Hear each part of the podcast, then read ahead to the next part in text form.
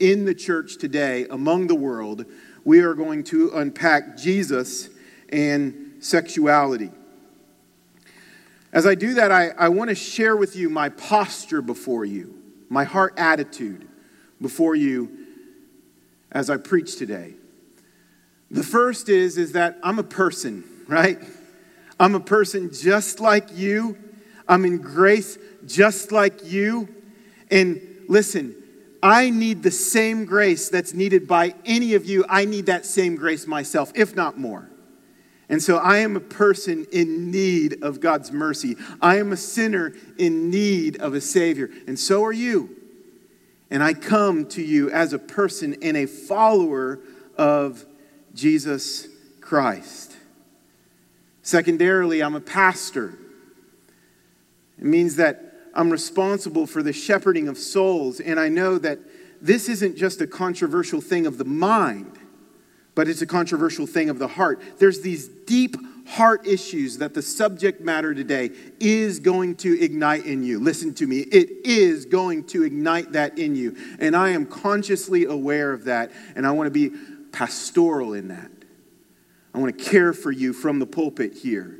I have counseled in my career probably well over a thousand hours of counseling. And one of the subjects that has been deeply, deeply themed towards sexual, sexuality is this brokenness that we've all experienced, right?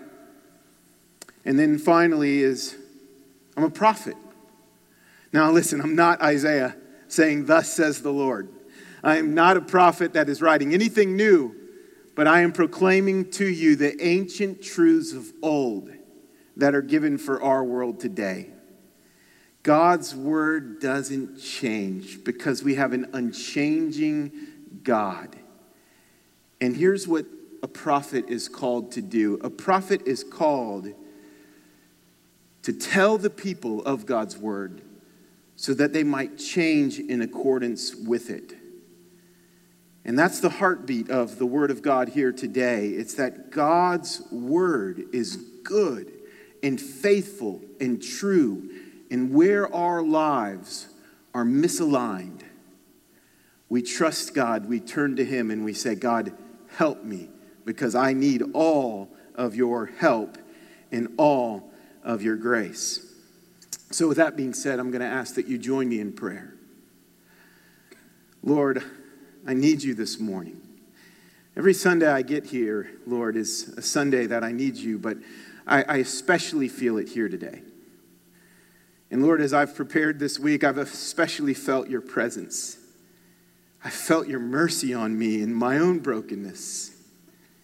I felt your love, your tenderness, your compassion. God, I felt your authority. God, I pray that all those things would be real and true and good in us today. And that, God, the hardened hearts of our lives would be softened by the power of your Spirit as your word goes forth today. In Jesus' name, church says together, Amen. So this week, as I, as I was preparing for uh, the sermon, I scanned my bookshelf and I was looking for books that would be helpful pertaining to what we're discussing today. And I, I pulled out this book, um, which was written in 2005. Uh, it's edited by a pastor named John Piper, and there is a assortment of authors that speak into this idea called sex and the supremacy of Christ. And as I pulled it out, I couldn't help but immediately notice that there's these endorsements on the back, and the top first endorsement comes from a man named Joshua Harris.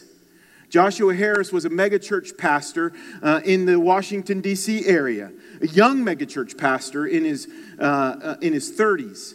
And today, Joshua Harris is no longer in ministry, and there was something that happened. I can't tell you what happened. He doesn't really tell us what happened, but something that happened that would cause him to say that the words that he stated on the back of this, or that he wrote towards the Christian life and sexuality, are things he no longer agrees with, and in fact, he's walking in repentance of. Let me read these words to you. Another Christian book on sex. This is so much more.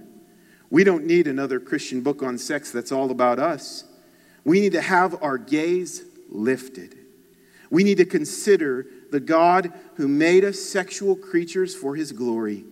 This book will help you form a Christ centered, Bible shaped understanding of sex.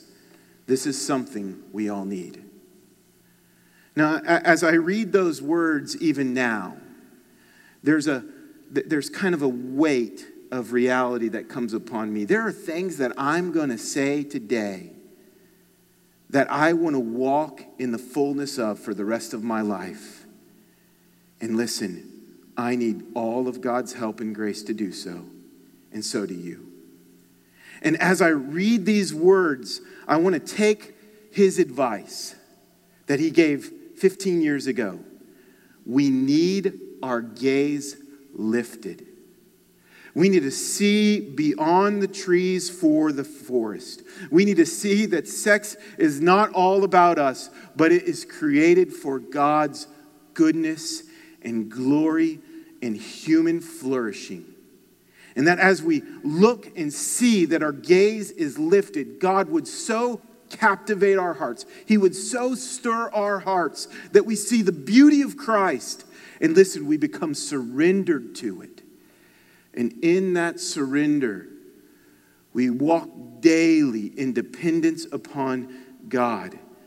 Because listen to me, friends, sexual brokenness is a tool that God uses even in our lives to cause us to radically trust Him and surrender to Him again and again and again because it's not about us, it's all about Him. And the first point that we start with, in fact, give you kind of an overview of the way I'm taking this, uh, this text of Scripture, is uh, the biblical storyline narrative, okay? There's four parts creation, fall, redemption, restoration. If you were to zoom out of the Bible and try to get a big overview of it, you would get these four words, and at the uh, and through these four words, you would see the fullness of Christ in them: creation, fall, redemption, restoration. Let's start with creation. Point number one: sex is God God's idea and He has good purpose for it. Sex is God's idea, and He has a good purpose for it. Look with me here in Corinthians, uh, 1 Corinthians chapter 1, verse 12. All things are lawful for me, but, all thi- but not all things are helpful. All things are lawful for me, but I will not be dominated by anything. Food is meant for the stomach, and stomach for, the food, for food, and God will destroy both the one and the other.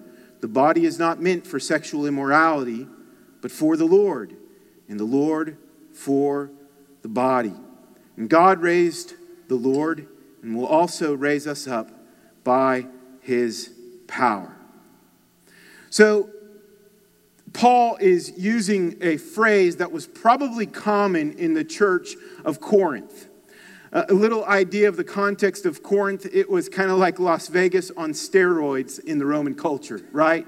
This is a place where what's done in Corinth stays in Corinth, okay? And so you don't really talk about some of the indiscretions in the city of Corinth. And then trying to do church in that place was a, a, a place of incredible hardship because it's like, how do I even live without getting swallowed up by the culture around me? And so a lot of the sins of the cultures were sins of the church. And here we have it where, you know, you've got, you've got people that are visiting brothels. There's a religious culture of Corinth. It wasn't a Christ like religious culture. It was a multi God religious culture where they worshiped gods like Apollos and Aphrodite. And at the famous temple of Aphrodite, there were temple prostitutes, and it was a religious ordeal. That if you were going to find a closeness with God, you would do so by paying the temple prostitutes and reach some level of euphoria that you've not reached before, and so thus receive God's blessing. And this is an idea that the church of Corinth had bought into. And they did so by using the Apostle Paul's teaching as justification for it. The Apostle Paul taught a scandalous message of God's grace. When I say scandalous, hear me say that it's scandalously good. That there's nothing you can do to earn it, that you don't deserve it, and it comes as a free gift that God gives. And so they took Paul's rationale for the gospel, which is a good gospel rationale, but they turned it back away from God and on themselves, and they says, well, man, if grace is that free and grace is that good, then it means that all things are lawful for me. And this was a saying that the church of Corinth had all things are lawful for me. If God is going to cleanse me of sin with finality, past, present, and future, it means that I can do whatever I want to do, that I can give myself into my desires and my desires completely, and Jesus Christ cleansed me from those things. And so they found not their freedom in Christ, but they found their freedom as in obedience to their desires, which was actually another form of slavery. That's why Paul says it's not that the food is for the stomach and the stomach is for food. You know, you, the two are, are interlinked.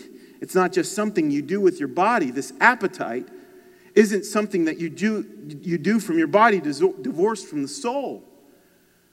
They saw the body as, as material, disconnected from the spiritual. And so they gave in to their desires and they justified it, they rationalized it as this is what I have to do to fulfill my appetite, and it's my right. And what is Paul's response? But not all things are helpful. But I will not be dominated by anything. You give yourself to your appetites. You follow your desires where they will lead, and they'll only lead you to domination. You will be dominated by those things, you will be enslaved to those things. And so the witness of the church was being muffled, it was being muted, it was being diminished. The witness of the church to the city of Corinth wasn't the freedom that comes through Christ, but it was domination, and they were using Christ as rationalization and justification for their heart's behaviors that had manifested. And but what the apostle Paul seeks to point them to is the goodness of God. Let, us take a step back for a moment and look, let's look at this from the beginning. You know, God is not our idea, or not I mean, God is, you know, He gave us the idea. It's His idea because He's God. But sex is not our idea, sex is God's idea. And God made sex for us for our enjoyment, that we would experience His goodness and grace and glory through that. We see in the book of Genesis, chapter 2, verse 24 and 25, one of the most quoted passages of Scripture in the Bible and also in the world today. Therefore, a man shall leave his father and mother and hold fast to his wife, and the two shall become one flesh. And the man and his wife were both naked and were not ashamed. Now, this is good news here. Like the first wedding was in the Garden of Eden, and the man and the woman had no clothes on. I don't know how Eve felt about that, but Adam was pretty darn excited, right? And God made that as good and holy and right and true. Now, this is creation. This is before the fall. This is the very, very, very good of God in the world. He made it good. And it isn't until chapter 3 that we see that the fall takes place. We'll get to that later. But this is a part of God's very good creation from the beginning. It wasn't like, you know, God kind of messed up on the sex things and said, I should have never thought of that. Man, oh, me, why did I do that? No, God gave it to us. And the answer is not to throw it out, the answer is not to seek to to redefine it under our own terms, but the answer is to look to Him who designed it for good and faithful purposes. And this isn't true of just sexuality. This is also true of the acts of our body in life. This is the same rationale that the Apostle Paul uses for sins like gluttony, for sins like the mutilation of the flesh. This is why the Apostle Paul says, What you do with your body matters because it's not about you, it's about God.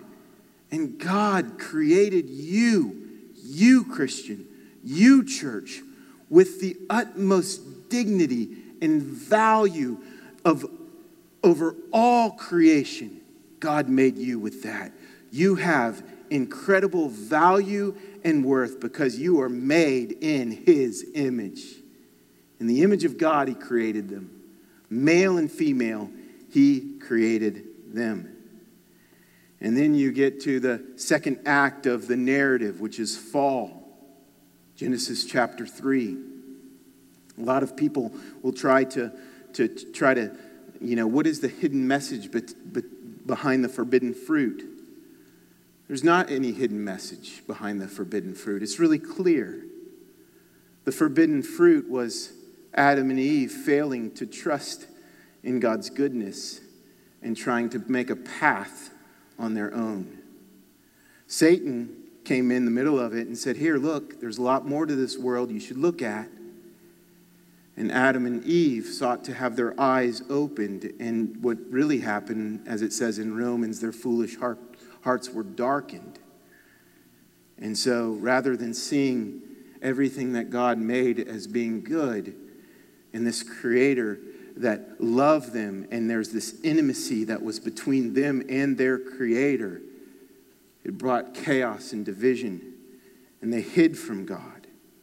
And that's really what the fall is it's when we turn away from God and we turn in towards ourselves. And that's the story of sexual brokenness in the world. I, I could summarize it right there with those words. It's where we find ourselves in our cultural moment today. There's not a lot of change that has happened from Genesis chapter 3 to today. You have two chapters in all the Bible of God's perfect world. It's really good. You see glimpses of it in the book of Revelation as it's promised to us again. But, you know, the uh, 66 books of the Bible, almost a million words You've got a lot of issues that man is dealing with the curse in dealing with the fall related to their sin because there was a failure to trust in God. And when we trust, when we fail to trust in God, we're, we're going to trust in what we think is worthy of our trust. And so we put our trust in ourselves and we put our trust in created things rather than the Creator. And this is where Paul comes in to bring correction here 1 Corinthians 6 15 through 18. Do you not know that your bodies are members of Christ? Shall I then take the members of Christ and make the members of a prostitute? Never. Or do you not know that he who is joined to a prostitute becomes one body with her? For, as it is written, two will become one flesh. But he who is joined to the Lord becomes one spirit with him. And Paul is taking the, the lies of Corinth that say it's just an act of the body, and he's bringing correction to it. He's like, no, no, there's not just an act of the body going on here. You are taking the members of Christ and you are joining that to sin. And it's bringing destruction. And what he does, instead of cheapening sex, he heightens the holiness of God in a one flesh union. And this one flesh union that God, that, that the Apostle Paul is heightening the holiness of it or the awareness of their holiness of it, isn't just a union between man and a woman, but it's between God and the people he created. This is not just something you experience in marriage, Christian. If you are a Christian, if you have found that your faith and hope is in Jesus Christ, this union is already yours and it has been paid for by the blood of Jesus. You are one with him. And that one flesh union means that everything about you belongs to him. Just as in marriage, everything about your spouse, you belonging to your spouse, it's not about you anymore. It's about something better, it's about something greater, and it's about something more significant Selfishness kills marriages every day. That's why we must die to ourselves and live to Christ so that God would be exalted in marriage. And whether you're married or you're single, it doesn't matter. The same is true. We must die to self and live to Christ so that He is exalted and that there's a greater marriage that your life points to. And that's the work of Jesus Christ in making a perfect union with God and man, a one flesh union. And so it's as if Paul says, just look at your hands for a minute, and wiggle your fingers, and, and think about your eyes and your brain and your ears. Those aren't members of your body, those are members of Christ. These are hands of Jesus. These are eyes of Christ. This is the brain of Christ. These are the ears of Him. The physical realities of Christ in our life every day. Ray Ortlund, I've quoted him, I think, almost like 15 weeks in a row, so I've got a man crush on him. Um, so Ray Ortlund says, Our bodies are members of Christ. Our bodies are limbs of Christ, organs of Christ. Our bodies, not just our souls, are united to the living Christ at this moment. We are physical expressions of the living Christ in the world today your legs are how Jesus walks into your world.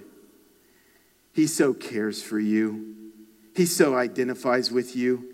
He gets so involved with you that every part of your body, including your sexuality, is eternally joined with Him.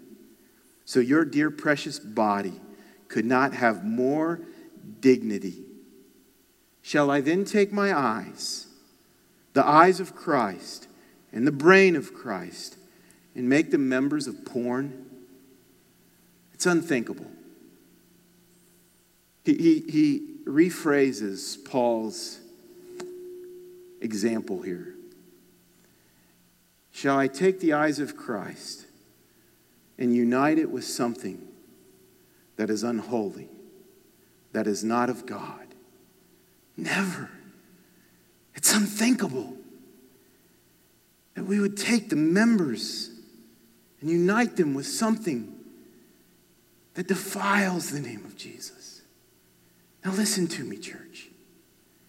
This is real life for us here. I, I, I don't, I, I don't claim that anybody here is walking in any kind of innocence. I also realize that horrible things have been done in the name of sexual freedom that have hurt people. Like things happen to you as a result of other people's sins. But also things happen by you as a result of your sins. And so as we read these words, we should be reminded that we are in need of God's mercy, past, present, and future. We are in need of that. We are in need of that right now. And then in this one flesh union, he holds up marriage, a union between one man and one woman that exemplifies or, or is a, a signpost pointing to the relationship that Jesus Christ would have with his church, one that he is at the center. Now, I, I want to be aware that there are many singles in here. And I also want to tell those who are single that the Bible does not idealize marriage in such a way that it creates kind of a pecking order of who's better or who's who or who's not. Doesn't do that. Doesn't do that at all, by the way. Jesus Christ, right? like he was single, he was celibate. Jesus Christ is an example that the single lifestyle is a good and godly lifestyle when it's motivated by the purity of Jesus Christ. Can I, can I just get an amen on that? Right? It doesn't put us above anybody else. And history actually had it at one point in time where the single celibate life was seen as more holy than marriage. I think today, sometimes in the church, we got that backwards and we do it the other way around. And it's just not true. Sam Allberry says this really well. He says, The issue is not whether this path or that path is better, whether singleness or marriage would bring more good. The issue is God and whether I plunge myself into Him, trusting Him daily. That's the issue for all of us. Whether we trust in God and we plunge ourselves into Him, where we immerse ourselves into Him, and we give ourselves to Him absolutely and fully, completely. But we see that in this passage that God has made marriage for sex, and God has made sex for marriage. And this is the way that God expresses his goodness in sexuality and marriage in our world today. And I want to tell you about both things. Marriage is not ultimate, and sex is not ultimate, but God is. This is where we get it backwards. We think that this is ultimate or this is ultimate, but really, God is. And if God is ultimate and not this and not this, then we could submit this and this under Him and say, All right, God, I need you. I need you to help me here where you have me because this world is hard and it's challenging and my mind is confused and there's all these things happening. And let me speak that so compassionately and say, it is hard. It is so hard to live the way that God's called us to live. And the church has not done a good job, not a good job at all at hearing some of the issues of brokenness and hearing them with the grace of God and the eyes of Christ. And Jesus, he speaks right into it, implicating even the most religious among us and the irreligious among us. He says in Matthew 5 27 and 28, You've heard that it was said, You shall not commit adultery. But I say to you that everyone who looks at a woman with lustful intent has already committed adultery with her in his heart. Jesus is looking the most religious elite of his time in the eye, and he is calling them adulterers. This was a time where the Pharisees would use scribes, who were kind of like attorneys that had a religious bend towards them, in order to have what is called a kind of a no fault divorce. Literally, if a wife didn't cook the Pharisee a proper meal, they could divorce them because they would twist and turn the scriptures towards their own, their own perversions. And it led to a rampant, a rampant legalistic morality that was, had nothing to do with God. And the Bible, by the way, is a, is a book that is very honest about sexual brokenness, even among its own. Very honest. Abraham slept with his servant's, his wife's servant. And listen, if you read the story of the Bible, you know that there's pains that we feel today because of that. King David, like the man that was after God's own heart, was on his rooftop when his men were at battle, and then he saw Bathsheba. And right then, in that moment, he said, I must have her.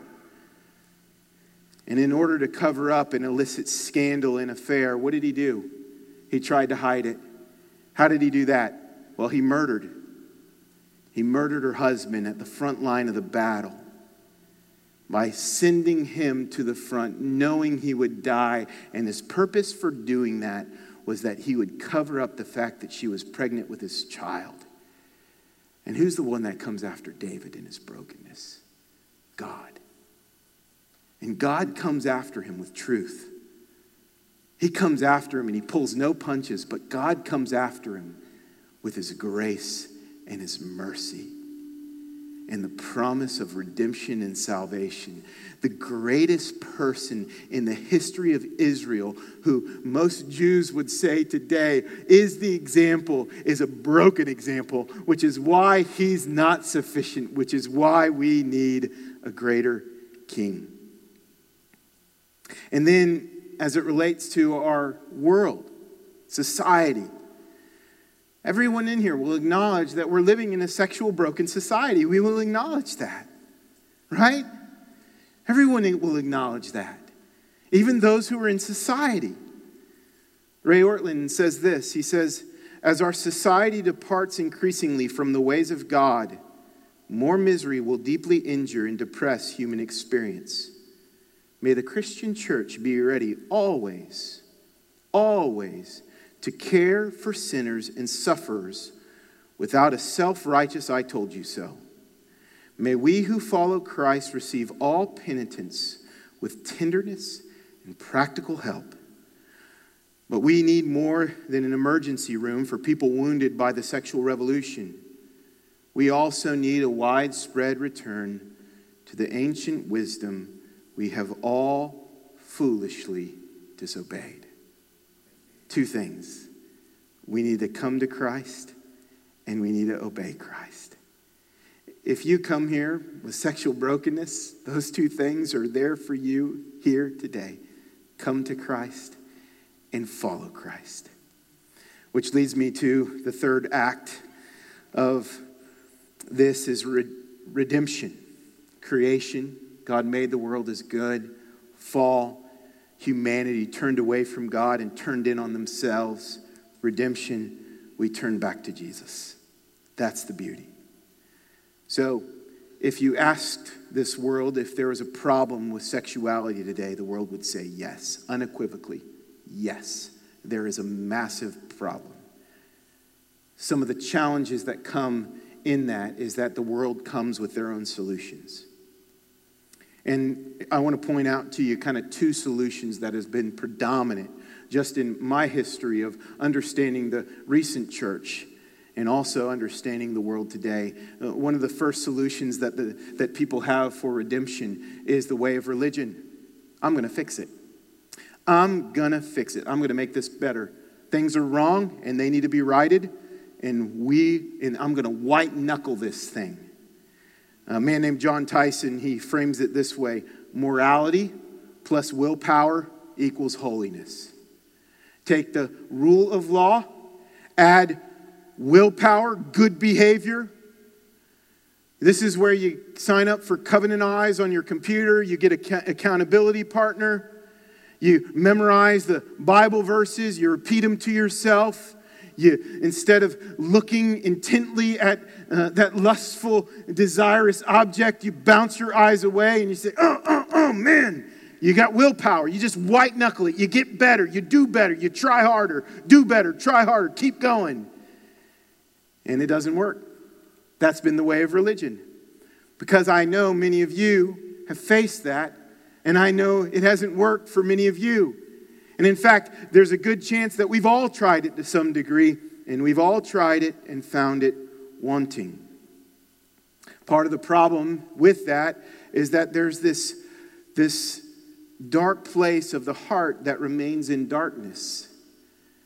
And when it has the opportunity it's exposed. And how is it exposed? Well, you move from religion to irreligion. This happens all the time in the church, by the way. Pastors are some of the biggest, the, the, the, they are the ones that are some of the biggest offenders of this. They move from religion to irreligion. They say it's broken, it's not working, I'm going to do something else. And then we move to this. This is the fix of irreligion. This is the fix of the uh, culture of today. Desire plus consent equals freedom. That was the, the Corinthian church there. If I desire it and they agree with it, then I'm free. Then I'm free. Then I'm experiencing a freedom I've never experienced before.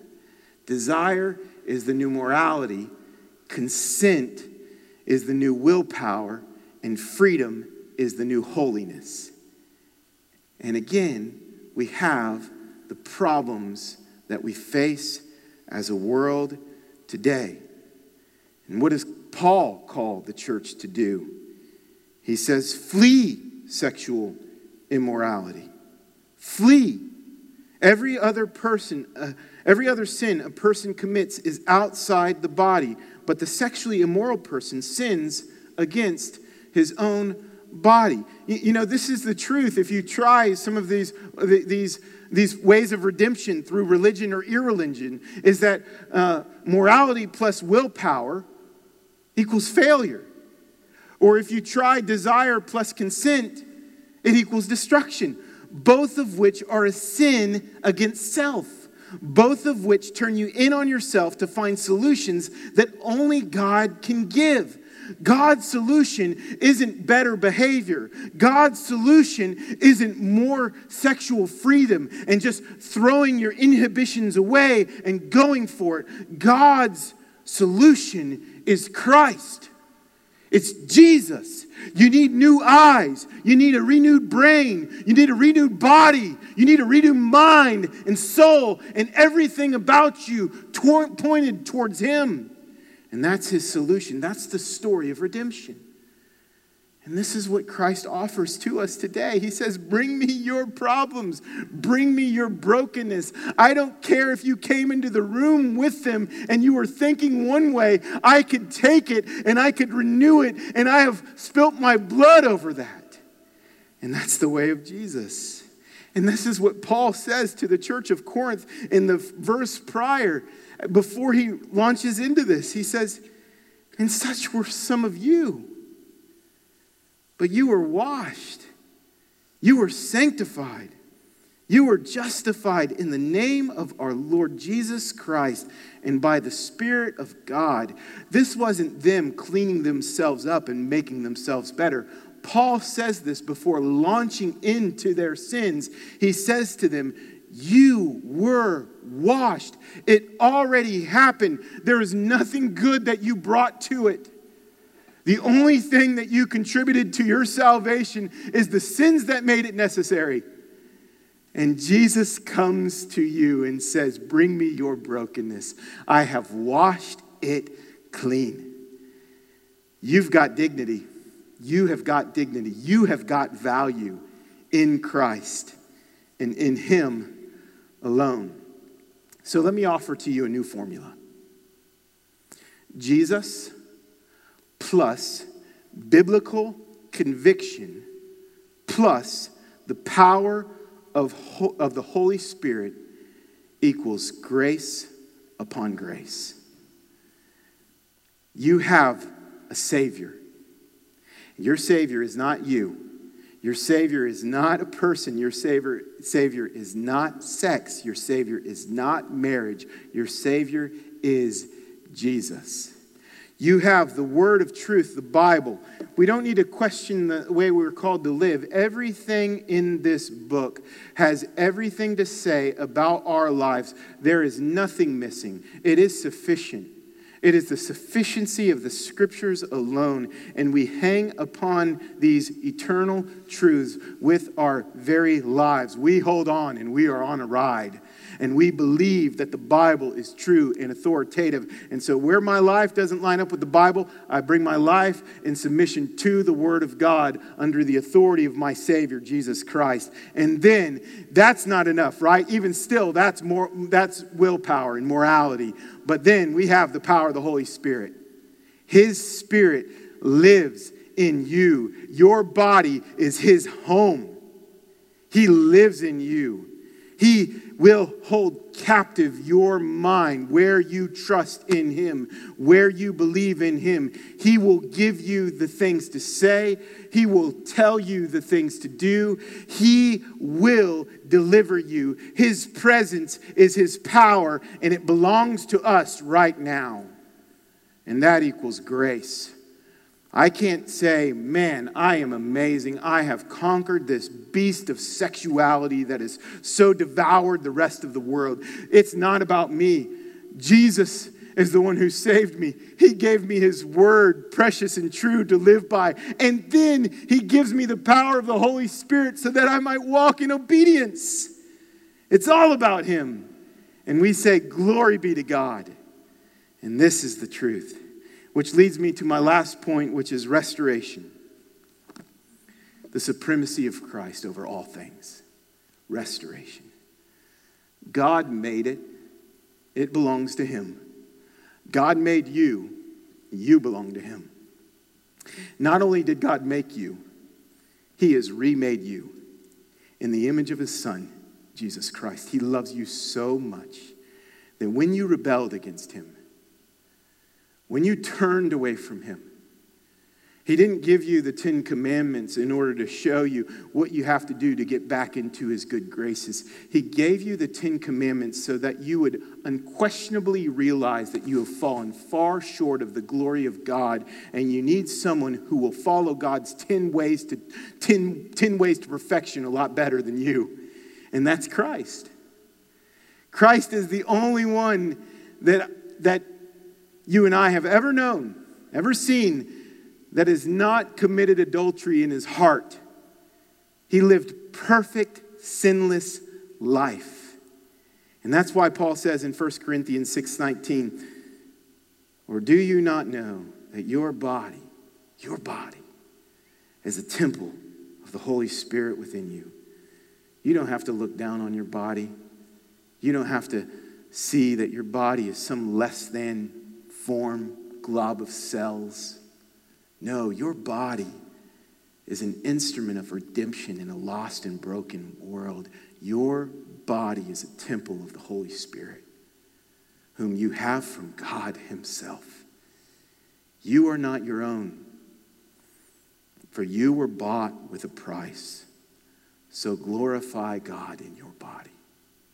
That's a really good word for us right now. You are not your own. You're going to leave here and the world is going to tell you, you are your own. You are your own, and you will find fulfillment when you find yourself in your life. You know what God says? Find yourself in me.